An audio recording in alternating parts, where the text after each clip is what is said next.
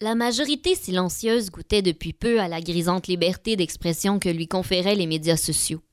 Y allant ici d'une publication d'une pensée positive sur fond d'images d'arc-en-ciel et là d'un commentaire virulent au bas d'un article du Journal de Montréal, en passant par quelques likes bien sentis. En constante évolution, les médias sociaux ne cessaient de faire exploser de nouvelles possibilités et la majorité silencieuse qui suivait de plus en plus difficilement la cadence se vit rapidement prise de court par son éternel némésis, la jeunesse. Cette fameuse jeunesse à qui l'on se fiait depuis toujours pour créer les tendances. Cette jeunesse qui savait comment protester et paralyser toute une province pour défendre des revendications loin de plaire à la majorité silencieuse. La même jeunesse à qui les publicitaires convenaient de s'adresser, la considérant comme détentrice du pouvoir d'achat. Cette jeunesse qui ne semblait qu'amplifier le silence de la majorité. La majorité silencieuse était pourtant remplie de gens d'expérience avec des opinions n'illustrant que le gros bon sens. Pourquoi, alors, préférait-on écouter ces individus à peine sortis du berceau, avec leurs valeurs douteuses, leur coupe de cheveux étranges et leur cortex préfrontal à la formation inachevée? Mais quel était donc le secret de la jeunesse?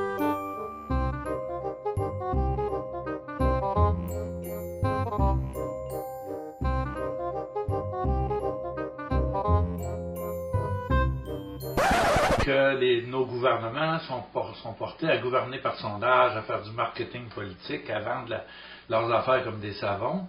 Euh, on accuse aussi beaucoup actuellement les réseaux sociaux Me semble juste que ce qu'on devrait avoir en commun comme Québécois, c'est le gros bon sens. Moi, j'ai vu un méga broom party. C'était magnifique. C'était enfin la classe moyenne qui s'exprimait. Pas de pancarte syndicale, pas d'autobus organisé payé à même des contributions syndicales déductibles d'impôts.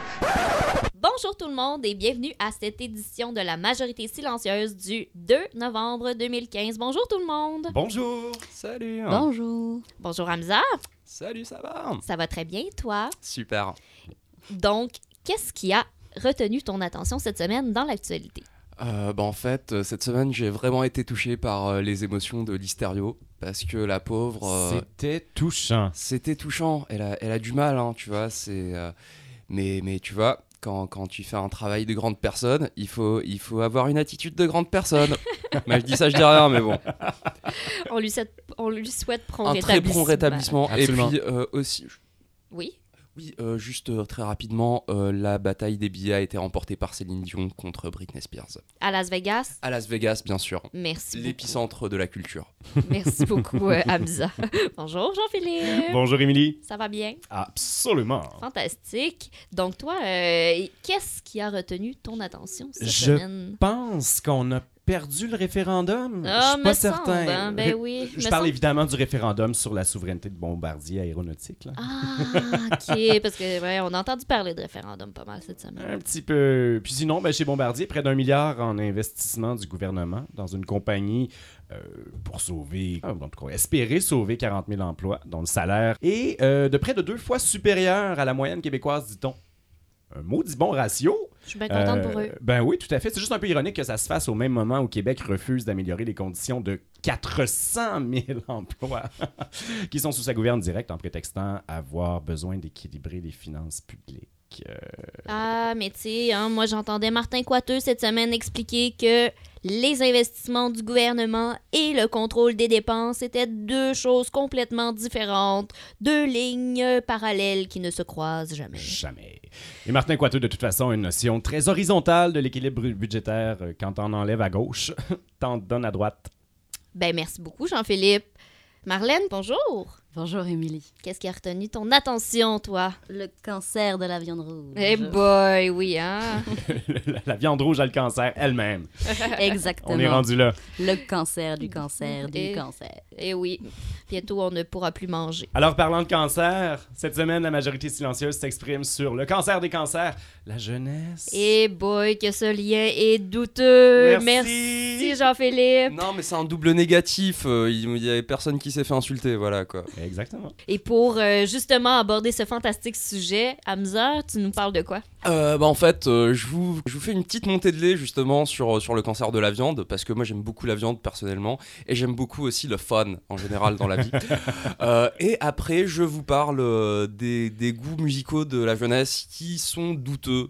Ben, merci beaucoup, on a bien hâte d'entendre ça. Et toi, Marlène, tu nous parles de quoi? Encore de bouffe.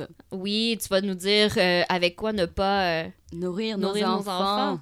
Oui, c'est un photographe qui s'est amusé à disséquer tous les produits euh, alimentaires et industriels. Bon, bien... on- Ça promet. On Oui. écoute ça. Toi, Émilie, tu as rencontré euh, la jeune Mayra de Roussan. C'est une immigrante. Bien sûr, une jeune fille euh, de 18 ans euh, d'origine brésilienne qui, à 16 ans, a décidé de venir au Canada chez, euh, chez sa tante et son oncle qui vivaient ici.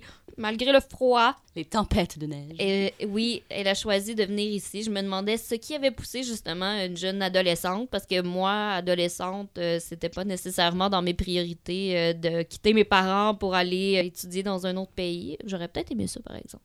Alors, on écoutera ça un petit peu plus Oui. tard. Et moi, pour ma part, j'ai rencontré Véronique Fontaine, qui est, elle, directrice d'une compagnie de théâtre pour enfants. Oh! Alors, on essaie d'aborder la question de la jeunesse sous l'angle culturel.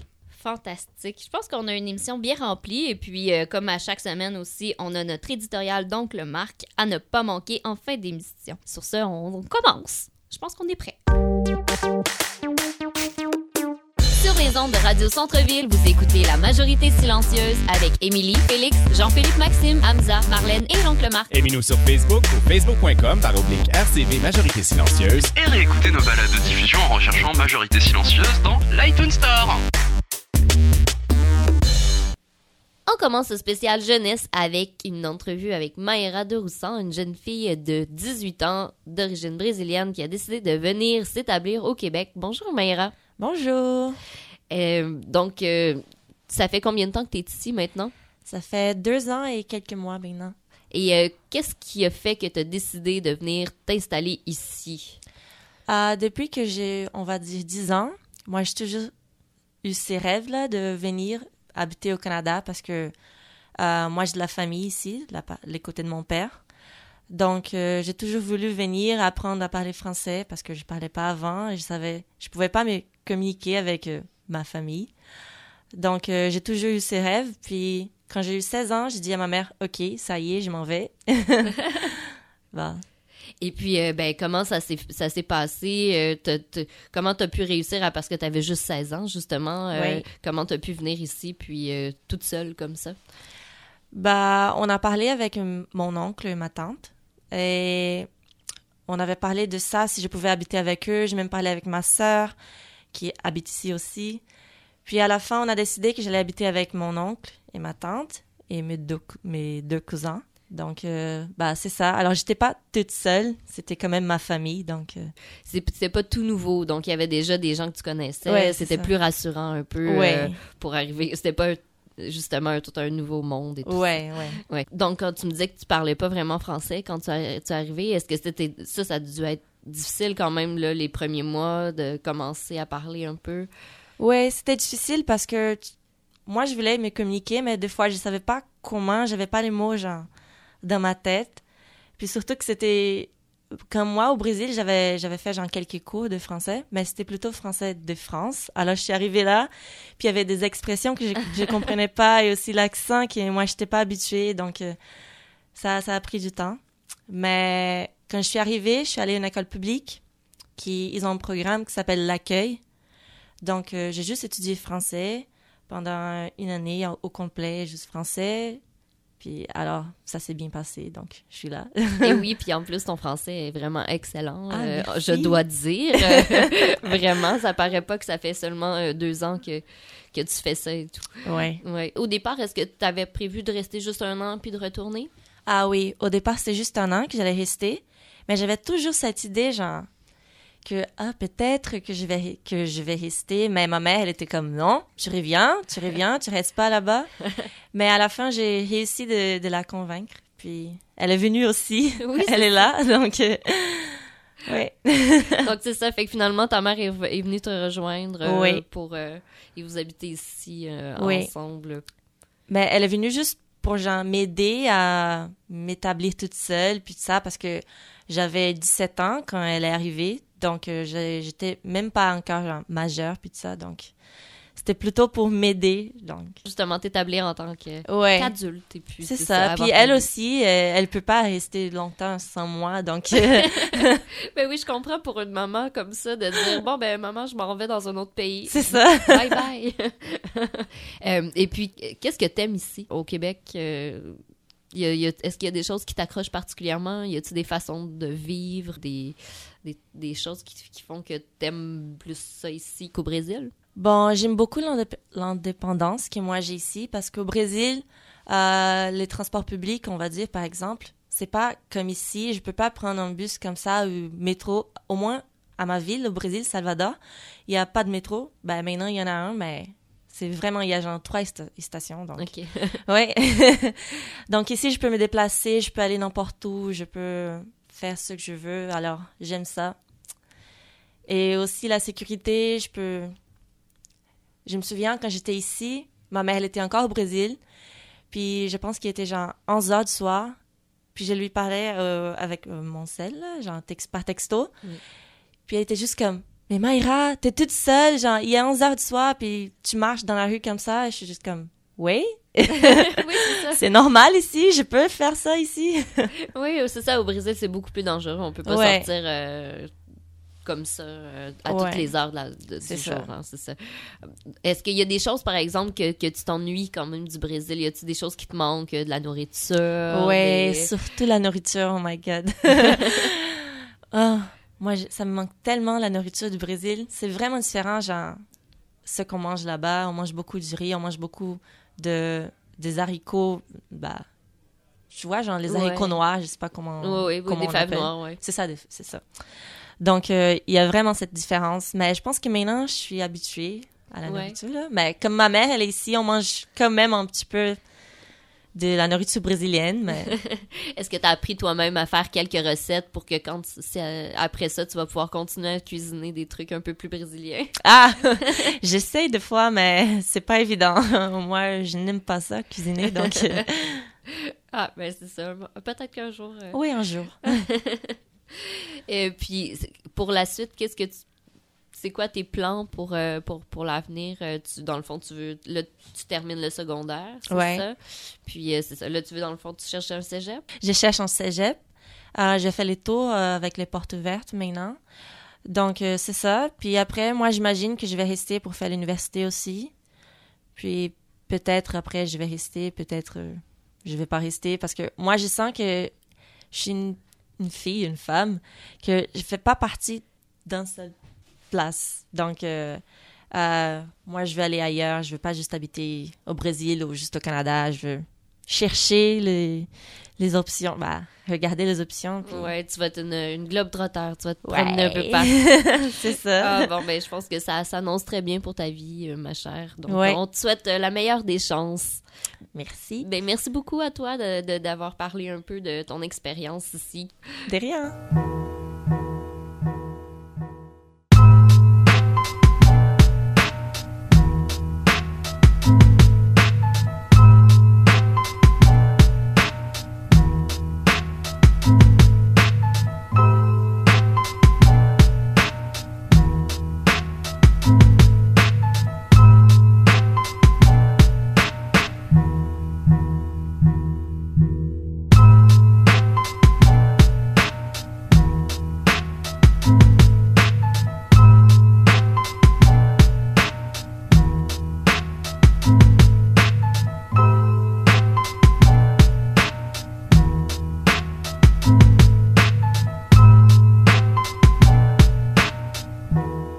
Avec nous nos deux artistes de français, Hamza et Marlène. Bonjour.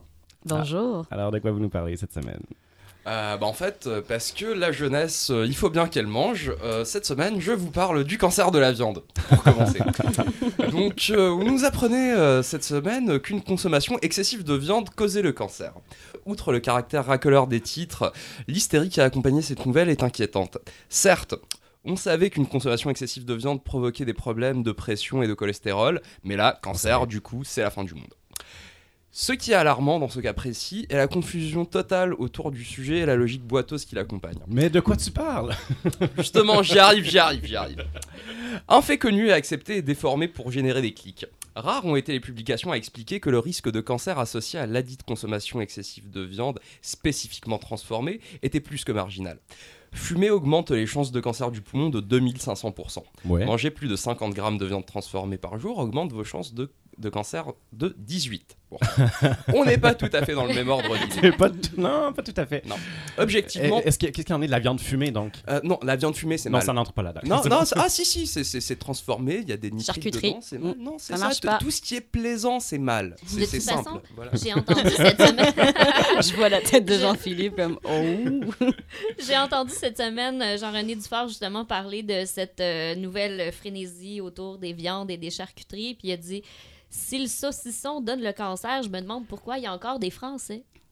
Oh. Hamza, Marlène Euh, oui. Prenez donc, note. euh, bah, en fait, euh, moi, personnellement, je vais pas mentir et dire que je suis végétarien, quoi. Mais bon, parce que je le suis pas.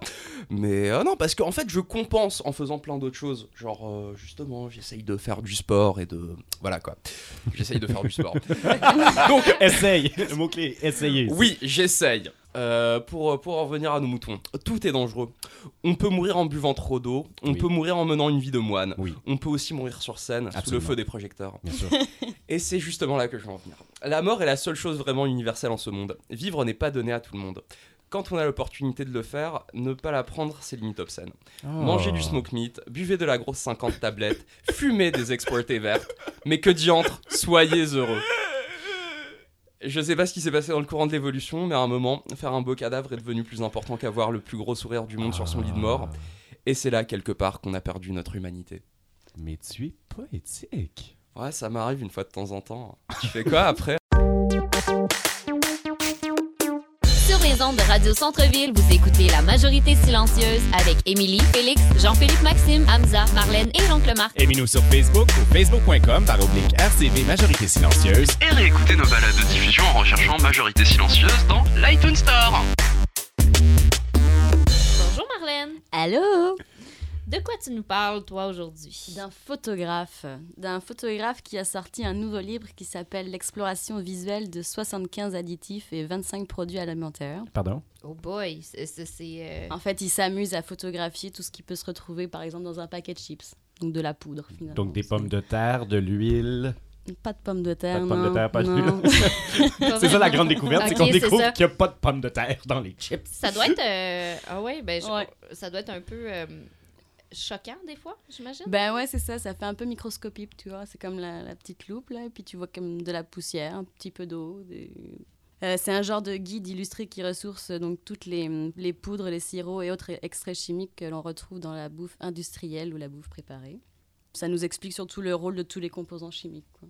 Mais là, on, on- on aurait l'impression que c'est euh, que c'est atroce à voir, que c'est pas beau du tout. Et en fait, elles sont, elles sont vraiment belles, les photos. Ouais, les photos sont vraiment belles. C'est c'est- c'est pas c'est bien fait aussi, là. C'est bien cadré. C'est On a un peu l'impression de... c'est une palette de couleurs aussi. Curieux Bégin sur l'acide, quelque chose comme ça. Je sais pas si elle prend euh, la référence euh, Curieux Bégin. euh, Est-ce que tu connais Curieux Bégin? Non, je ne connais pas. Ah, mais Il faut connaître. ça, c'est une, euh, c'est un pan de la culture québécoise. C'est C'est un ça. autre fleuron. Ouais, ouais, ouais. fleuron. J'en découvre tous les jours. Ouais, c'est ça, mais il explique aussi qu'il n'y a pas que des, des- des mauvais produits dans tout ça, c'est aussi il y a des bons produits. On les, ils sont peut-être pas censés se retrouver là, mais c'est pas forcément négatif pour le corps. Puis euh, il fait la liste de tous ceux qui sont vraiment très très mauvais aussi que lui-même évite. Tu vois. Ok. Bon, c'est surtout ça qu'il explique dans son livre. Il ferait comme pas le bien et le mal, mais il faudrait pas non plus Donc, ça marie la photographie, mais il y a un la aspect photographie et la recherche pseudo-scientifique, ouais, tu vois, genre accessible à tout le monde. Quoi. La vulgarisation. Exactement. Et comment il s'appelle, notre ami? Alors, il s'appelle Steve Ettlinger. Et on le trouve en ligne. Et on le trouve, on trouve des articles sur lui en ligne, mais il faut acheter le, le Le livre. hein. livre, Ouais, ouais, si ouais. ça nous intéresse. C'est bon, Ouais. faites pas vos radins, quoi. Encouragez-la. Encouragez l'art. Oui, ben merci beaucoup, Marlène. De rien.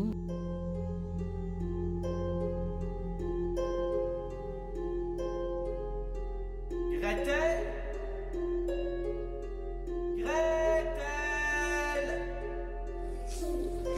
Il est né le jeudi, le jour de la soupe aux légumes. Quel gros bébé, on dirait qu'il est déjà élevé. Le beau gros garçon, comment allez-vous l'appeler?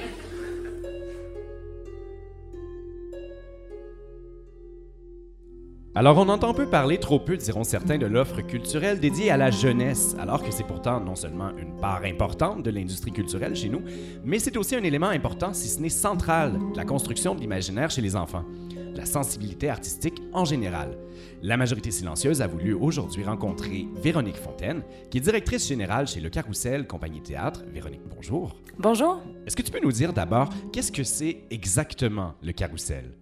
Le Carrousel, c'est une compagnie euh, de création, production, diffusion, en fait, qui euh, produit des productions théâtrales, tout simplement, mais en direction d'un public spécifique, les enfants. Euh, le Carrousel s'adresse vraiment aux enfants entre 4 et 12 ans, de manière générale. Et donc, on les crée, on crée nos pièces au Québec et on les diffuse au Québec et à l'international. C'est une compagnie qui a quand même beaucoup d'histoire, je crois. Oui, c'est une compagnie qui a 40 ans, effectivement, qui a fêté ses 40 ans l'année dernière. Euh, la compagnie a été fondée par euh, Gervais Godreau et Suzanne Lebeau. Donc, c'est les co-directeurs artistiques de la compagnie, toujours aujourd'hui, encore aujourd'hui. Donc, euh, voilà, je suis directrice générale depuis trois ans. Et vous avez donc présentement plusieurs productions qui sont en tournée. Et vous avez également un volet recherche que vous tâchez d'étendre présentement, c'est ça? En fait, la mission première vraiment du carrousel, c'est de créer, de produire les œuvres théâtrales. Euh, les directeurs artistiques, depuis 40 ans, depuis 30 ans, se sont vraiment euh, penchés sur la question de notre mandat même, qui est quoi dire aux enfants, comment leur parler, comment leur adresser des thématiques comme le deuil, comme les enfants soldats, comme la fratrie. Donc, c'est vraiment le travail de Suzanne Lebeau, qui est vraiment l'auteur de la compagnie, qui se penche sur ces questions centrales et qui veut vraiment s'adresser aux enfants à la hauteur de leur regard. Donc, elle se positionne et la position de l'auteur est très importante dans le travail du carrousel. C'est vraiment des œuvres qui s'adressent à ce public spécifique et qui tentent de les amener, de, les amener plus loin dans leur réflexion, dans leur cheminement. C'est une place, effectivement, que le théâtre prend dans notre, société en général. Mais pour les enfants, c'est sûr qu'il y a une offre artistique, culturelle très, très diverse. Et nous, on se situe vraiment pour amener le- le- l'enfant à se développer, en fait, à travers des, des, des thèmes qui seront peut-être pas faciles tu sais, d'approche a priori, mais l'idée, c'est de, de trouver le bon chemin pour s'y rendre, finalement. Elle répétait On doit savoir. Ils doivent savoir. Quand ils vont savoir, ils vont arrêter tout ça. Euh, je reviens à la question quoi dire aux enfants? Euh, Est-ce que vous avez trouvé des réponses à ça? Est-ce qu'on peut tout dire aux enfants? A priori, euh, oui et non. Je pense que Suzanne Lebeau répondrait mieux que moi à cette question-là, euh, puisque c'est elle vraiment qui se penche quotidiennement sur cette question-là. Euh, je pense que les enfants peuvent peuvent absorber et interpréter beaucoup, beaucoup de choses, euh, beaucoup plus qu'on pense, et que c'est sûr que ça dépend beaucoup des sociétés. C'est ce qu'on remarque au carrousel, puisqu'on on voyage un peu partout à travers le monde, et on voit très bien que peu importe où on est, en fait, il y, a des, réactions semblables, mais il y a aussi énormément de différences. Euh, c'est euh, la culture géopolitique, c'est la culture d'une société, par exemple, des thèmes comme la mort, par exemple, ou le deuil, peut-être plus spécifiquement le, le deuil, c'est plus difficile à faire passer, par exemple, au, Québec, aux États-Unis, euh, beaucoup plus facile à faire passer au Mexique. Les enfants n'ont pas le même rapport avec certains thèmes. Euh, donc, quoi dire aux enfants? Je pense que oui, il y a, une bonne portion. Les, les enfants sont capables de beaucoup de choses. Dans notre société, aujourd'hui au Québec, on a tendance à, à les surprotéger peut-être, à avoir une certaine couche de protection supplémentaire. Et souvent, c'est le genre de travail que fait le carrousel, c'est pour permettre à l'enfant d'aller, oui, d'avoir accès à des, à des zones qui, habituellement, la société dans laquelle on est les protège, en fait. Je n'ai pas besoin de vous expliquer pourquoi on enlève les petites filles. Les rebelles ont besoin de femmes pour les tâches de femmes. Si les petites filles font la guerre comme les hommes, elles font aussi à manger, elles soignent, elles lavent, mais surtout elles deviennent rapidement des esclaves sexuelles. Comment désobéir quand c'est une arme qui ordonne? Quand le bras qui la tient est drogué Quand l'homme qui porte l'arme a tous les droits Est-ce que tu peux nous donner des exemples de, de cette manière dont on peut amener des enfants à être sensibilisés à ce genre de thème-là, comme le deuil, par exemple? Peut-être que je prendrais plus l'exemple euh, des enfants soldats, puisque c'est euh, le deuil, c'est assez large, puis euh, on n'a pas encore créé la pièce qui sera Alice, en fait, sur le deuil. Euh, c'est plus facile pour moi de parler du bruit des eaux qui craquent, qui est une pièce qui a été écrite par Suzanne euh, en 2007-2008 et créée par le Carrousel en 2009. Le bruit des eaux qui craquent, ça traite des enfants soldats. Par contre, euh, bien sûr, on parle jeudi enfants soldats et je vois tout ce qui va avec, les fusils, le viol, le sang, toute la, cruauté, la, la violence qui est autour de ce phénomène qui n'est pas un phénomène, qui est une réalité finalement, qui n'est pas vécu au Québec comme tel, qui est pas vécu et vécu par les Occidentaux de manière générale, mais plus en Afrique. Puis bon, il y, a- des choses euh, semblables qui se passent en Amérique du Sud et tout. Et Suzanne a voulu aborder ce thème-là. Elle est allée en République du Congo pendant plusieurs, euh, plusieurs euh, semaines. Elle est allée là en solo, voir un peu la réalité des, des enfants soldats, en fait, des enfants qui ont 6-8 ans, en fait, puis qui sont plongés là-dedans. Comment on peut amener des enfants de 6-8 ans au Québec à comprendre la réalité des enfants de 6-8 ans en Afrique? Euh, c'est sûr qu'il y a un, un gros travail de d'auteur justement sur bon, faut que je leur parle de cette thématique-là. Suzanne, sa spécialisation, si on veut, depuis 30 ans qu'elle écrit en direction des enfants, elle a utilisé, si on veut, le chemin de l'espoir. Le bruit des eaux qui craquent, euh, c'est le, voyage, si on veut, de deux enfants qui quittent, qui s'enfuient de leur euh, zone de guerre, qui quittent leur clan pour retourner à leur village. L'objectif, il est là. Et donc, la pièce, c'est seulement la fuite. Et l'arrivée, donc la fuite, il y a vraiment quelque chose de positif qui arrive à la fin. Ils sont re- repris par une infirmière. C'est la seule figure adulte qu'il y a dans, dans cette pièce-là. Donc l'enfant, lui, voit pas la violence, il voit la peur. Il voit, oui, il y a des fusils, mais bon, on les utilise pas. C'est vraiment, c'est, là, on parle d'un, contexte, d'un- d'une scénographie. Mais on n'a pas le, tout le viol, la violence, le sang, c'est pas abordé en fait de manière frontale. Donc c'est, euh, des éléments qui font partie de, de, de, de la peur en fait des enfants qui, elle, la peur, elle est universelle. Peu importe, euh, tu sais que ce soit vraiment spécifique à la guerre ou à d'autres choses, on a tous besoin de fuir en fait jusqu'à un certain point. Et ce que la pièce nomme dans le fond, c'est que il y a de l'espoir au bout puisqu'ils sont repris, ils sont accueillis par une, une, une adulte en fait et, euh, et que ça se passe relativement bien, c'est-à-dire qu'ils sont, qu'ils retrouvent une certaine sérénité en fait dans leur vie. Et donc c'est sûr que cette pièce-là, quand elle a été présentée au Québec, elle a créé une onde de choc. C'était c'est incroyable. Les parents se disaient mon Dieu, ça traite d'un thème qui est beaucoup trop frontal, puisque notre imaginaire d'adulte il, il est développé, mais celui des enfants. Puis on parle d'une pièce qui s'adresse quand même à des enfants de 9 ans, 8 ans peut-être et plus. Donc on ne parle pas de jeunes enfants non plus euh, de 4 ans. Il faut se comprendre aussi que le, travail du carrousel est très important, spécifique aux âges. On fait un travail assez euh, pointu pour bien savoir à quel âge s'adressent les, pièces qu'on crée. Donc, euh, donc c'est ça. Donc, le bruit des eaux qui craquent, c'est, cet angle-là. Chaque pièce a un angle très précis. C'est toujours prémédité, si on veut, puisque c'est le travail que Suzanne Lebeau poursuit depuis 30 ans, qui est celui de, de dire je suis une auteur, je ne peux pas tout écrire, ce n'est pas moi comme adulte spontanéité, il faut vraiment que je, je, je, je, je me place à la hauteur des enfants et donc une censure, une auto-censure de l'auteur qui est présente dans le travail de Suzanne, qui dans le travail du théâtre jeune public de manière générale aussi, qui est peut-être pas aussi présente cette censure-là dans le théâtre adulte par exemple ou dans d'autres formes d'art. Et la tentation qui surgit. Ah Ah, la tentation La tentation folle de voir rôtir le petit frère comme un poulet sur sa broche pour ne plus jamais, ne plus jamais l'entendre pleurer. Ou dire moi aussi Moi aussi, moi comme un écho. Fini. Enfin, fini l'histoire du petit frère. Fini l'histoire d'Ansel et Gretel. on parle de, de cette part-là d'éducation, c'est pas strictement de dire ah mais on offre aux enfants une éducation culturelle, c'est vraiment euh, partie intégrante de leur développement tout court. Ce qui est étonnant, en fait, avec l'art théâtral, c'est que les enfants sont, euh, vivent une histoire, mais la vivent en vrai. Et donc, l'émotion est à son climax pour eux, puisqu'ils sont très, très habitués aux écrans, de plus en plus habitués aux écrans.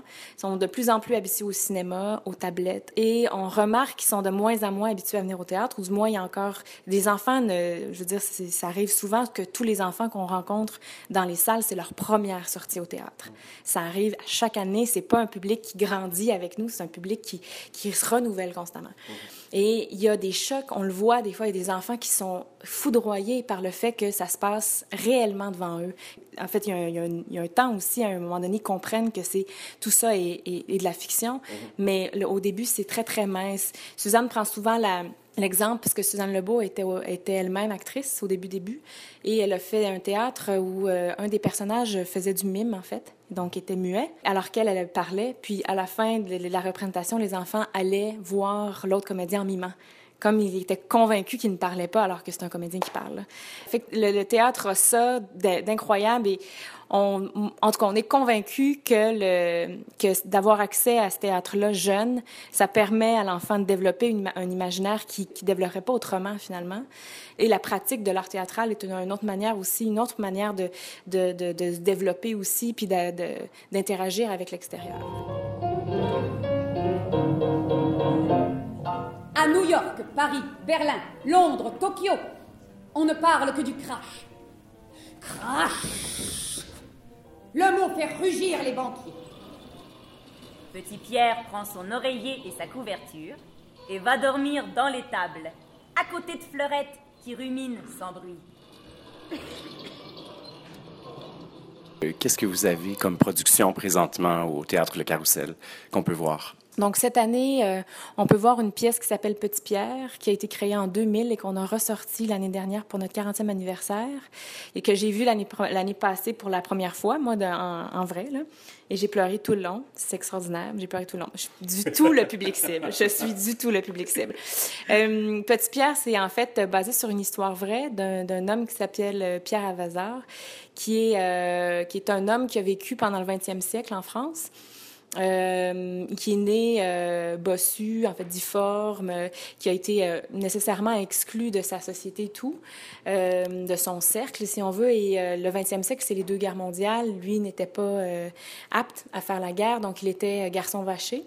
Il s'occupait des vaches et il a, il développé euh, tout un manège que j'ai eu la chance de visiter, euh, qui est à Dissy actuellement en France, qui s'appelle, qui est dans un musée qui s'appelle la Fabuloserie. Et donc le manège est installé là. C'est un manège énorme et, euh, et tout, c'est tout un mécanisme. Il y a énormément de, de, de, bonhommes. C'est vraiment de l'art brut en fait. C'est une personne, a, lui a confectionné l'ensemble du manège qui est en bois, en matière recyclée, en métal et tout ça. Il y a des, des écriteaux, des panneaux qui avaient écrit, bon, passez par ici, tout ça. Il, il y avait donc énormément de monde qui venait visiter ce, ce manège-là alors qu'il était vivant. Et donc la pièce raconte son histoire à lui? Oui, en fait, la, pièce raconte un peu, elle a comme deux grandes histoires. La petite histoire de Petit Pierre du 20e siècle, donc cette histoire que je viens de vous rencontrer, et elle, est, euh, elle dialogue avec l'histoire du 20e siècle, donc avec les deux guerres mondiales, avec des courants musicaux, avec tout ça. Cette pièce-là est magnifique, elle est sur la route cette année euh, en Ottawa et euh, à Longueuil, tout simplement.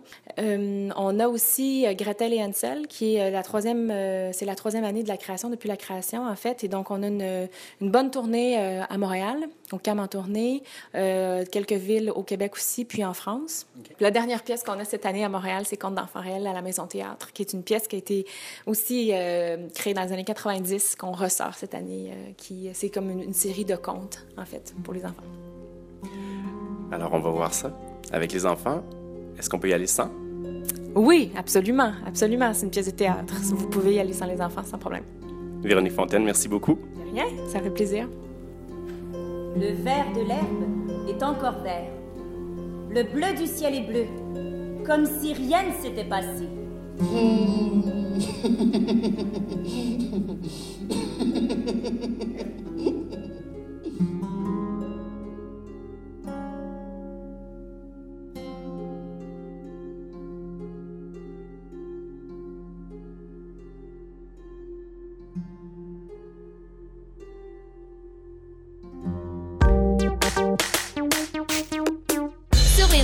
Radio Centre-Ville, vous écoutez La Majorité Silencieuse avec Émilie, Félix, Jean-Philippe Maxime, Hamza, Marlène et l'Oncle Marc. Aimez-nous sur Facebook ou facebook.com par oblique RCV Majorité Silencieuse. Et réécoutez nos balades de diffusion en recherchant Majorité Silencieuse dans l'iTunes Store.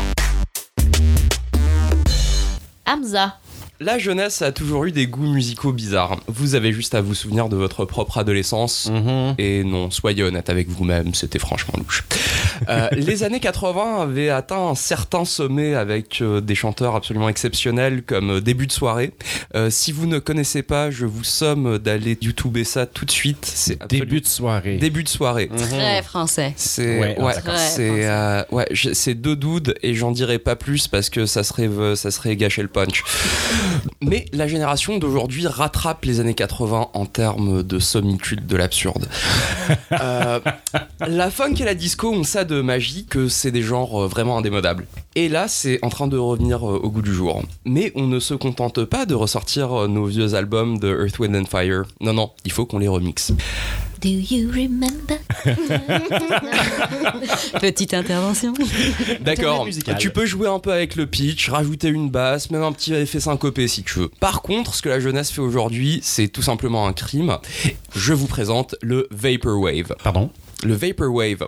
En gros, ça consiste à prendre des samples, les compresser pour pourrir la qualité audio, rajouter des effets de fade et doubler le tempo. Ça donne des pièces qui finissent par toutes se ressembler et limite vous écœurer du genre. J'en ai pas le Gosodan, comme ça Ah, ah non, non, non, ça, ça avait une vraie valeur par contre. Oh, pardon. Je suis désolé, mais Sean Paul, Sam et Gosselin, ça, ça, a marqué mais toute une génération. Les parties de sous-sol d'église de Côte-des-Neiges en 98, voilà quoi, ça mettait le feu. Paul. Ça mettait le feu.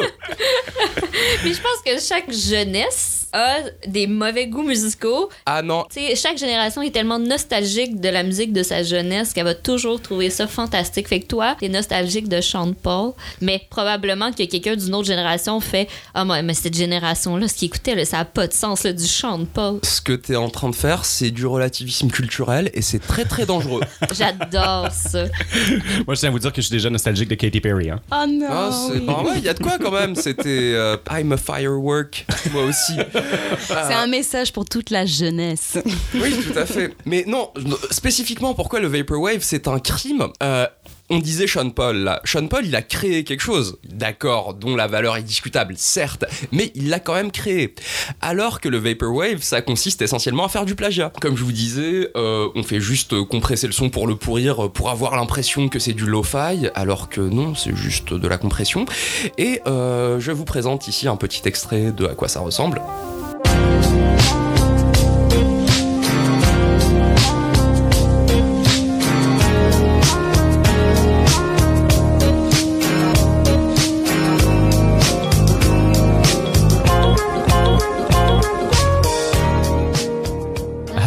Mais c'est vraiment excellent.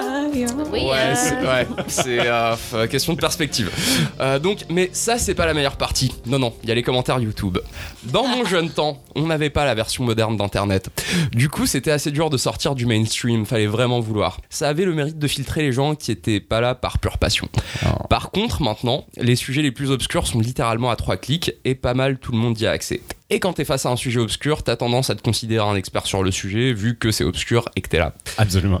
oui. Et ça donne lieu à des débats de absolument divins qui justifient à eux seuls l'existence de la bêtise. Absolument. Waouh. Euh, mais on, on en réécoute un, un extrait maintenant. Ah ouais, carrément. Bah, non, mais en fait, je, je vais admettre, il y, y a quand même des groupes que j'aime bien, moi, personnellement, dans le Vapor. Je savais, j'étais certain. Et, euh, dont, dont Young B, Young B, rien que pour le nom, franchement, déjà, c'est super bien. Euh, dont on va vous passer un petit extrait. Ben oui, ça va être notre transition. Merci, Hamza. Plaisir.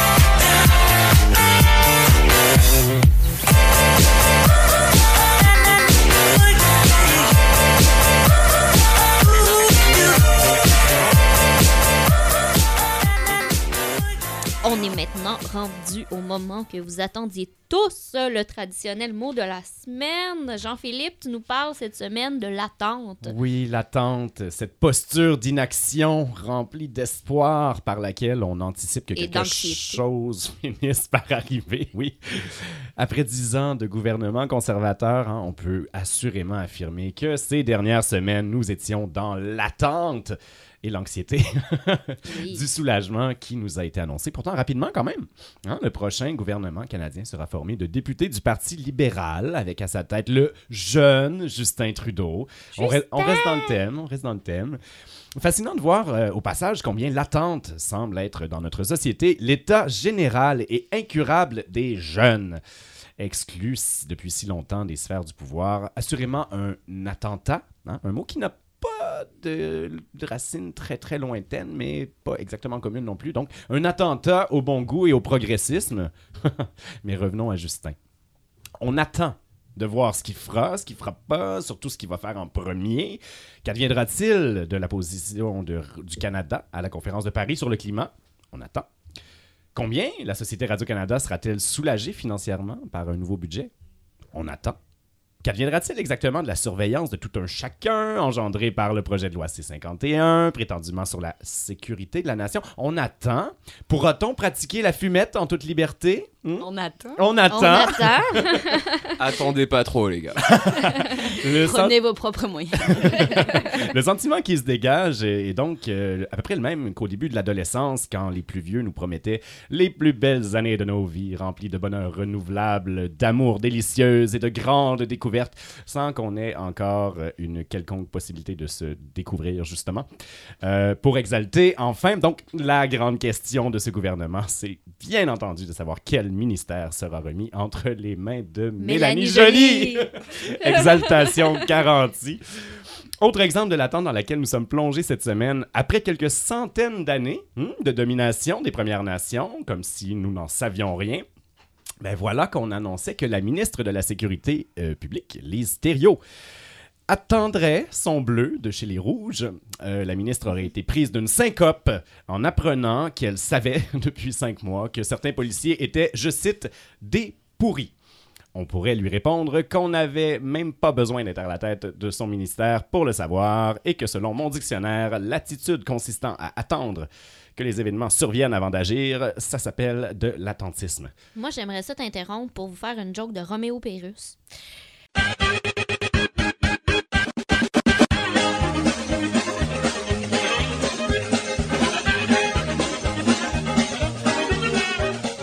Là, il y a quelqu'un qui arrive chez le boucher. La viande est tellement chère que maintenant, ils vendent de la cervelle. Fait que là, t'as de la cervelle d'avocat, qui est comme 10 piastres la livre. De la, de la cervelle de médecin, qui est 5 piastres la livre. Puis t'as un petit tas gris dans le fond, puis là, ça, c'est comme 20 piastres la livre. Fait que là, le client demande, mais pourquoi, là, c'est quoi ce petit tas gris-là euh, de... Il dit, ça, c'est de la cervelle de policier. Il dit, mais pourquoi c'est cher comme ça? Il dit, t'as-tu idée de combien ça prend de policiers pour ramasser un petit tas comme ça?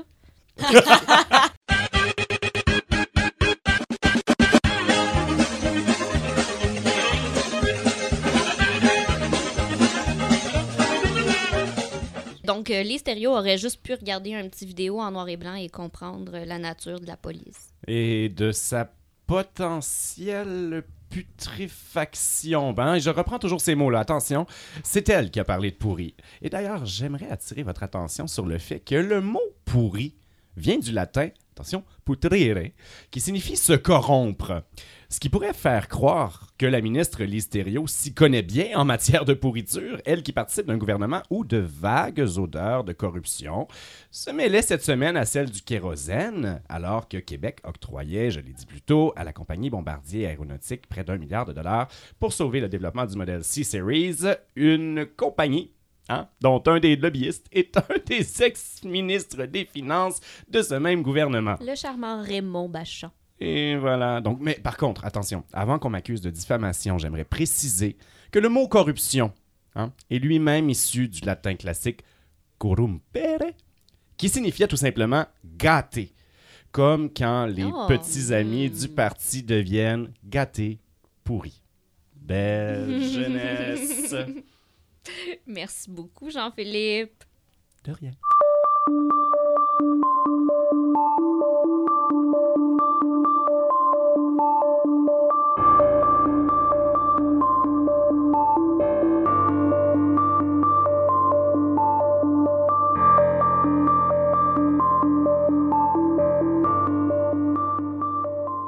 Bonjour et bienvenue à votre anomalie de la semaine avec Oncle Marc.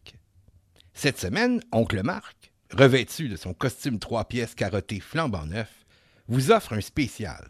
Deux anomalies pour le prix d'une. La double anomalie dont je vous parle aujourd'hui abonde. Elle est sous le nez de chacun depuis des décennies. En voici un exemple concret dans le quotidien La Presse du vendredi 23 octobre, sous la plume de deux professeurs nationalistes québécois, Gabriel Arsenault de l'Université de Toronto et Julien Gagnon de l'Université de Cambridge, qui pourfendent Justin Trudeau et le Parti libéral du Canada pour sa non-reconnaissance de la nation québécoise. Je les cite, ouvrez les guillemets. Espérons que Justin Trudeau abandonne rapidement la vision d'un Canada mononational inspiré de son père. Fin de la citation. Notre anomalie, cette semaine, se présente sous la forme d'un euphémisme. C'est l'expression ici vision mononationale qui vient se substituer à à à nationalisme, bien sûr. Mais pourquoi donc les auteurs remplacent-ils nationalisme par cette périphrase vision mononationale? Pourquoi ne peuvent-ils pas simplement dire, et là je reprends leur phrase, Espérons que Justin Trudeau abandonne rapidement la vision nationaliste du Canada, héritée de son père. Fin de la citation. Pourquoi? Parce que s'il le faisait, les auteurs se verraient aller. L'euphémisme, ça engourdit l'esprit, ça gèle la conscience. Comme quand on rebaptise des cadavres civils dommages collatéraux. S'ils appelaient par son nom l'idéologie de M. Trudeau, père ou fils, c'est-à-dire s'ils appelaient nationalisme ce qu'ils appellent vision mononationale, alors les deux co-auteurs se verraient aller. Et s'ils se voyaient aller, ils éclateraient de rire. Parce qu'en faisant la traduction de leur euphémisme vision mononationale en nationalisme, l'évidence apparaît.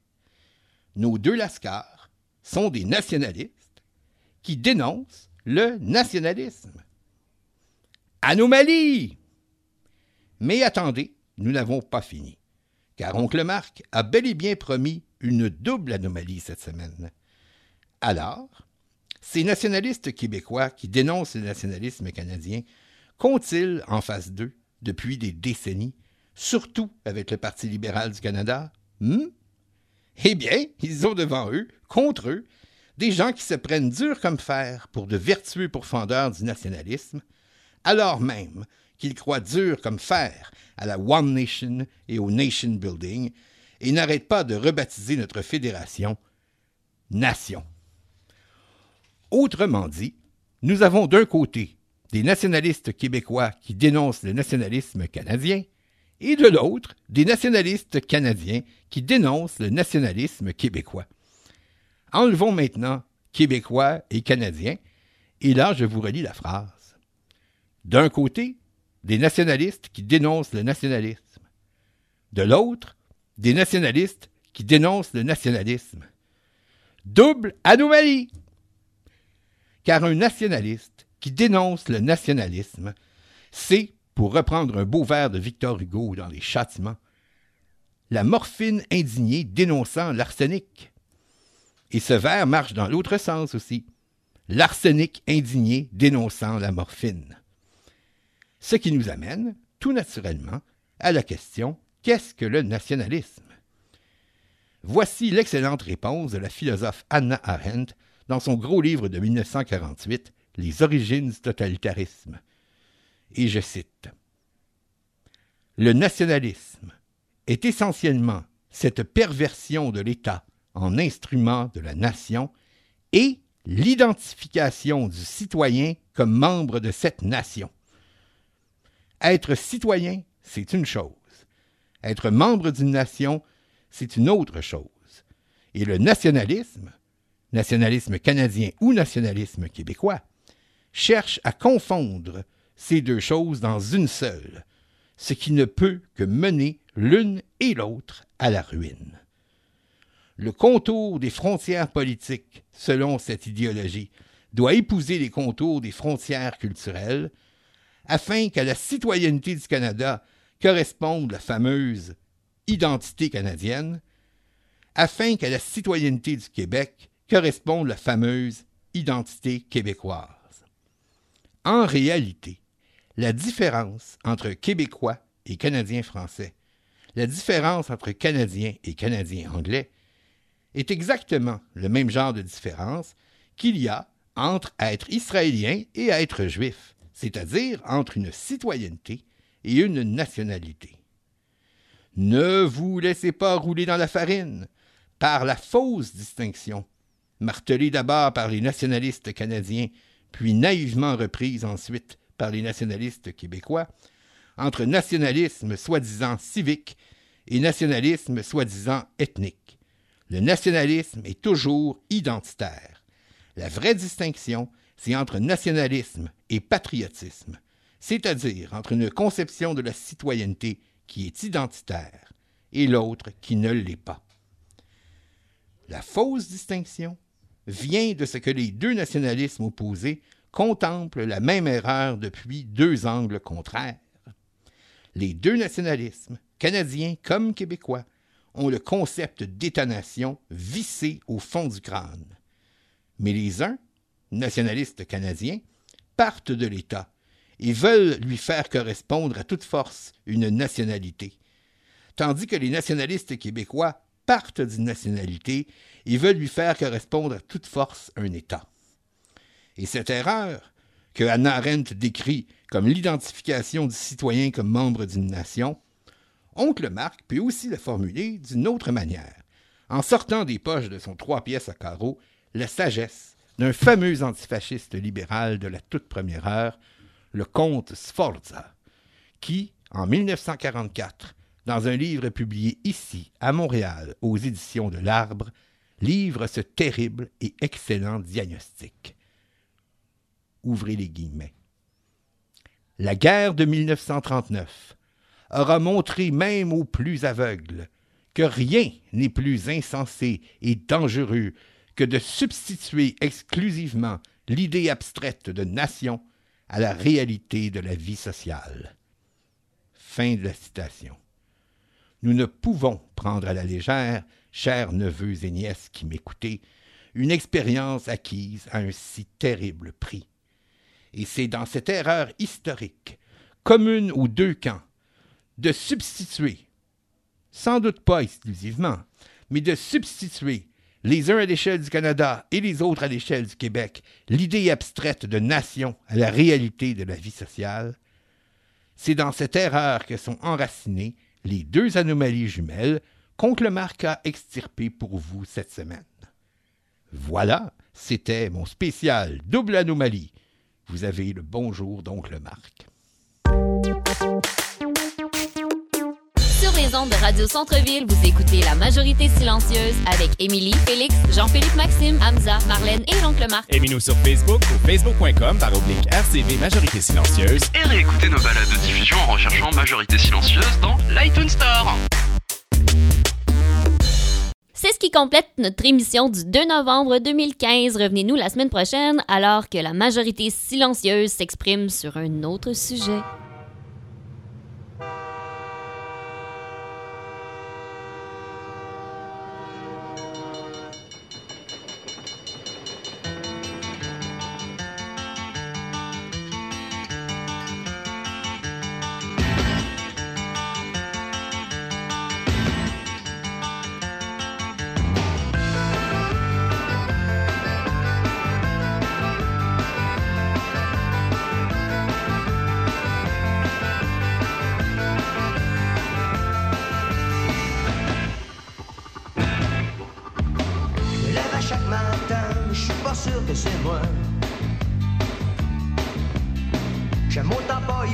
Ça fait longtemps que j'ai compris. On passe à travers sa vie à coups de journée. La seule chose qu'on veut garder, c'est le droit de rêver. La gourmandise des uns fait la famine des autres. Puis on se met à chialer quand cette famine, c'est la nôtre.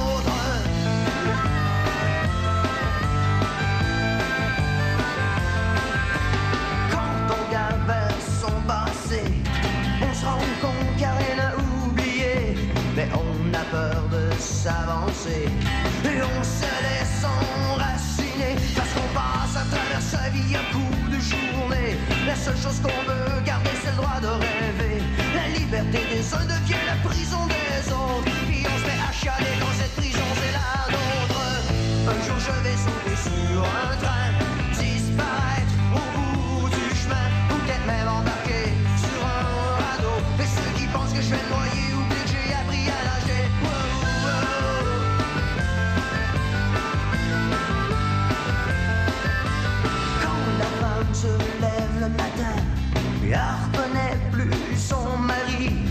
reconnaît plus l'homme qui est en lui.